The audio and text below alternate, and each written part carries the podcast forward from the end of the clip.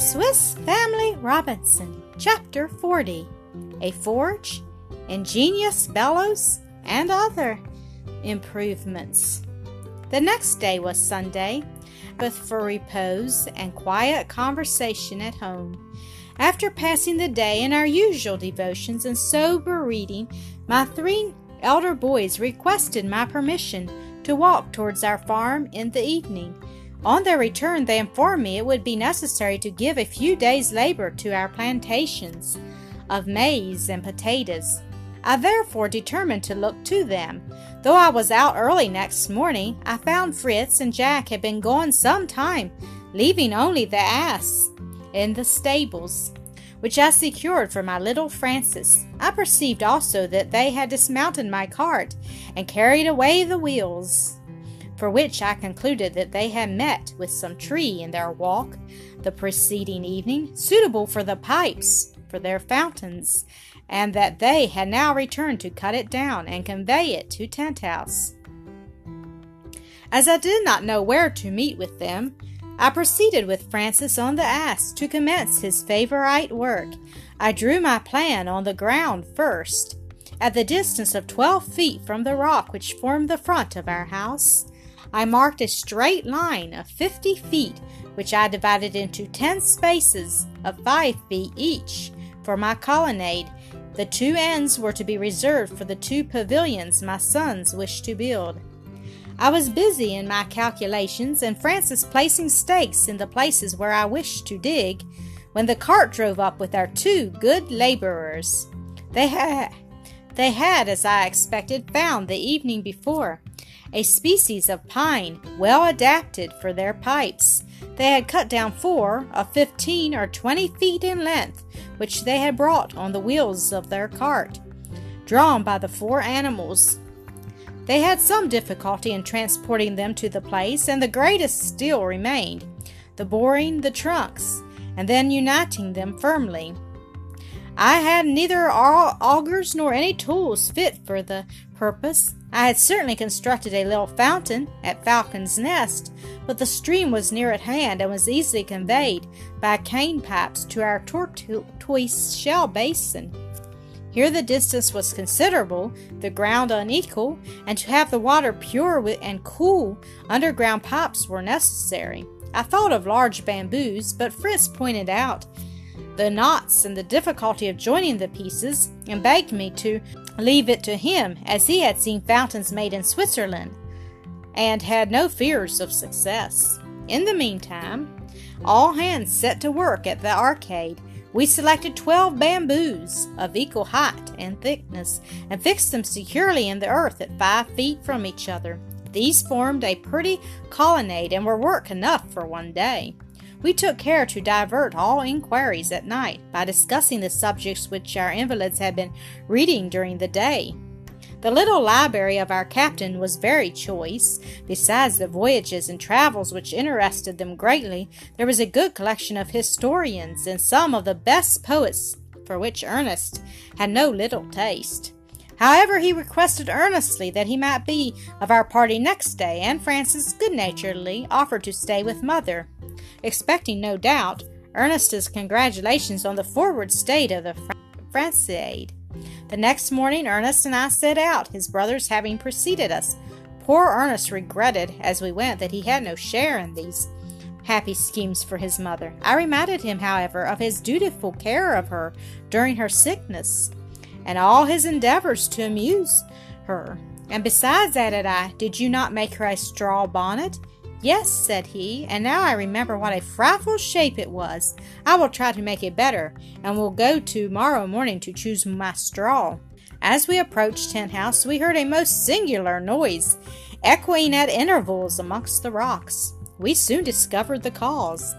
In a hollow of the rocks, I saw a very low fire which Jack was blowing through a cane, whilst Fritz was turning burning amidst the embers a bar of iron.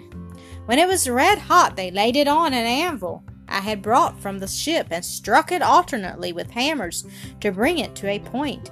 Well done, my young smiths, said I. We ought to try all things and keep what is good. Do you expect to succeed in making your auger? I suppose that is what you want. Yes, father, said Fritz. We should succeed well enough if we only had a good pair of bellows. You see, we have already got a tolerable point. Now Fritz could not believe anything was impossible. He had killed a kangaroo the night before and skinned it. The flesh made us a dinner. Of the skin, he determined to make a pair of bellows. He nailed it, with the hair out, not having time to tan it, to two flat pieces of wood with holes in them.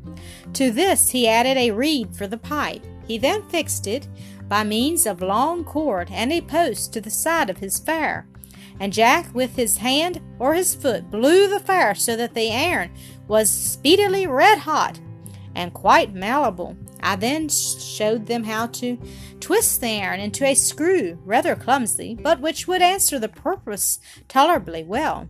At one end they formed a ring in which we placed a piece of wood transversely to enable them to turn the screw. We then made a trowel of it. We placed a tree on two props, and Fritz and I managed the auger so well that we had our tree pierced through in a very little time. Working first at one end and then at the other, Jack in the meantime collected the shavings we made, which he deposited in the kitchen for his mother's use to kindle the fire.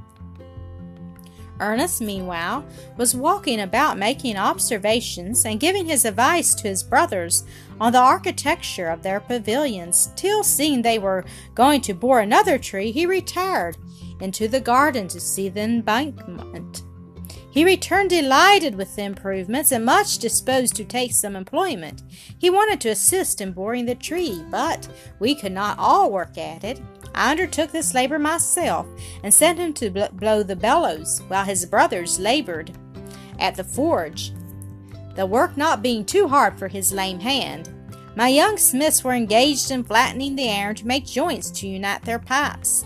They succeeded very well and then began to dig the ground to lay them. Ernest, knowing something of geometry and land surveying, was able to give them some useful hints which enabled them to complete their work successfully. Leaving them to th- do this, I employed myself in covering in my long colonnade. After I had placed on my columns a plank cut in arches which united them and was firmly nailed to them, I extended from it bamboos, placed sloping against the rock, and secured to it by cramps of iron the work of my young smiths. When my bamboo roof was solidly fixed, the canes as close as possible, I filled the interstices with a clay I found near the river and poured gum over it. Had thus an impervious and brilliant roof, which appeared to be varnished and striped green and brown. I then raised the floor a foot in order that there might be no damp, and paved it with the square stones I had preserved while we cut the rock. It must be understood that all this was the work of many days. I was assisted by Jack and Fritz and Ernest and Francis alternately, one always remaining with his mother, who was still unable to walk. Ernest employed this, his time when at home in making the straw bonnet, without either borrowing his brother's head for a model or letting any of them know what he was doing. Nevertheless, he assisted his brothers with their pavilions by his really valuable knowledge. They formed them very elegantly, something like a Chinese pagoda. They were exactly square, supported on four columns, and rather higher than the gallery. The roofs terminated in a point and resembled a large parasol.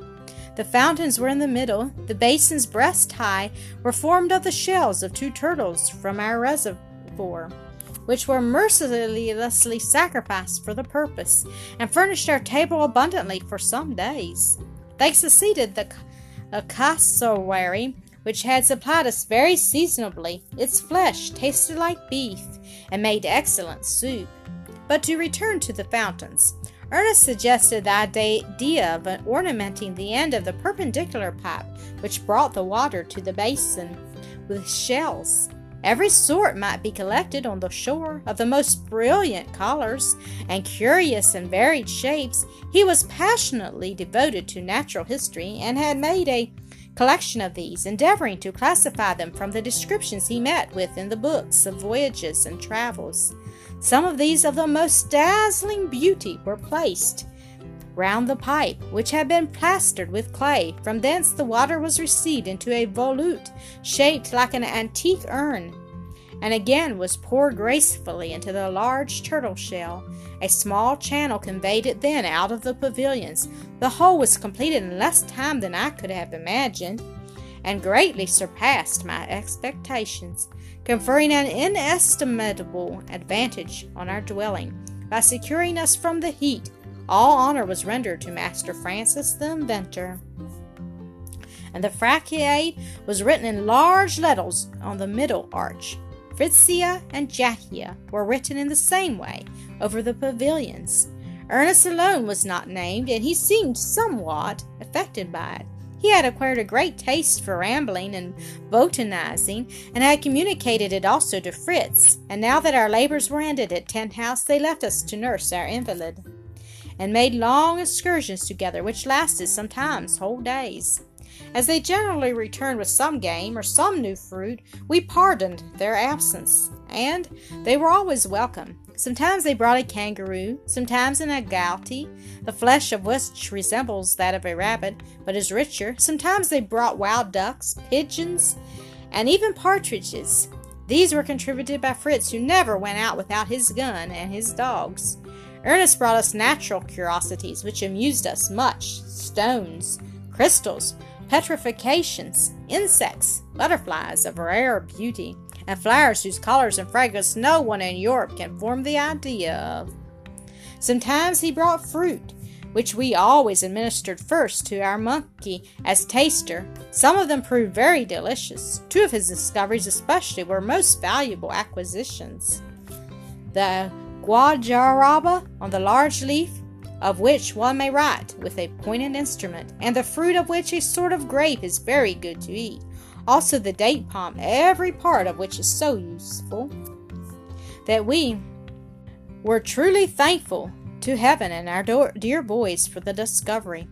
Whilst young, the trunk contains a sort of marrow, very delicious. The date palm is crowned by a head formed of from 40 to 80 leafy branches which spread round the top. The dates are particularly good, about half dried, and my wife immediately began to preserve them. My sons could only bring the fruit now, but we purposed to transplant some of the trees themselves near our abode. We did not discourage our sons in these profitable expeditions, but they had another aim of which I was yet ignorant. In the same time, I usually walked with one of my younger sons toward Tent House to attend to our garden and to see if our works continued in good condition to receive Mother, who daily improved, but I insisted on her being completely restored before she was introduced to them. Our dwelling looked beautiful among the picturesque rocks surrounded by trees of every sort and facing the smooth and jovially bay of safety. The garden was not so forward as I could have wished, but we were obliged to be patient and hope for the best.